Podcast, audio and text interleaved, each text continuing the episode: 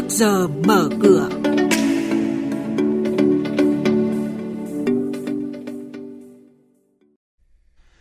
Thưa quý vị và các bạn, do ảnh hưởng của dịch COVID-19, hàng loạt doanh nghiệp bất động sản phải ngưng hoạt động.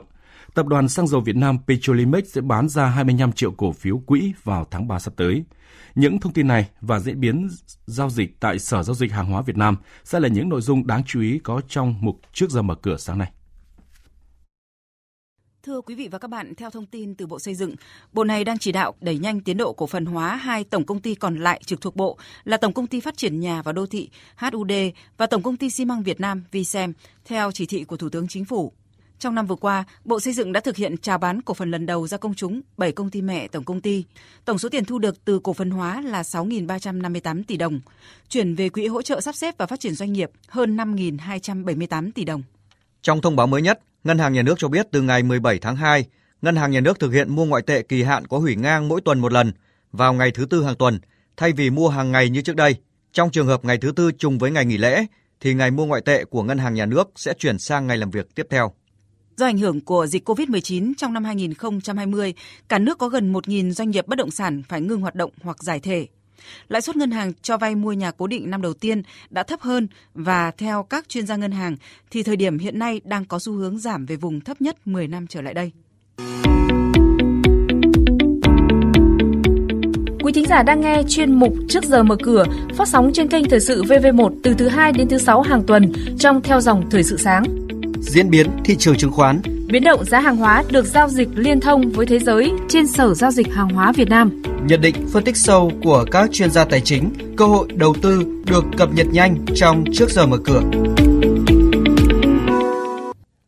Sau đây là thông tin từ các doanh nghiệp niêm yết.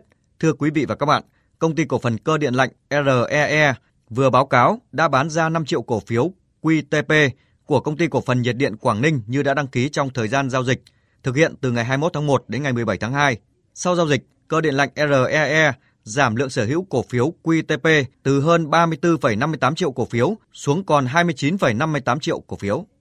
Tập đoàn Xăng dầu Việt Nam dự kiến sẽ bán ra cổ phiếu quỹ vào tháng 3 sắp tới.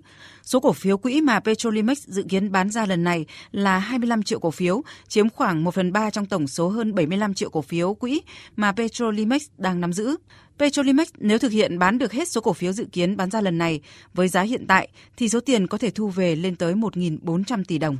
Về diễn biến trên thị trường chứng khoán, thưa quý vị và các bạn, phiên giao dịch cuối tuần qua, thị trường chứng khoán chứng kiến hoạt động chốt lời sau 3 phiên tăng điểm liên tiếp của VN Index. Tuy nhiên, dòng tiền duy trì sức mạnh cho thấy sức thẩm thấu lớn trước áp lực cung của thị trường. Nhờ đó, VN Index rút ngắn được đà rơi trong phiên và đóng cửa với mức giảm nhẹ 0,88 điểm xuống 1.173 điểm. HNX Index duy trì được đà tăng trước đó khi tăng nhẹ 0,22 điểm và lên mức 229,24 điểm, trong khi Upcom Index cộng thêm 0,78 điểm, chốt phiên ở mức là 76,13 điểm. Đây cũng là mức khởi động phiên giao dịch thị trường sáng nay. Tiếp theo là tin từ Sở Giao dịch Hàng hóa Việt Nam với các thông tin và diễn biến mới nhất trên thị trường hàng hóa thế giới. Chúng tôi có cuộc trao đổi nhanh với bà Nguyễn Thị Minh Trang, chuyên gia phân tích thị trường của thành viên kinh doanh hữu nghị. Thưa bà, xin bà cho biết những thông tin về diễn biến đáng chú ý của thị trường hàng hóa nói chung trong tuần vừa qua. Thị trường hàng hóa tại Việt Nam thì chứng kiến những phiên giao dịch rất sôi động suốt kỳ nghỉ Tết Nguyên đán, nâng kỳ vọng về một năm mới tiếp tục khởi sắc hơn nữa.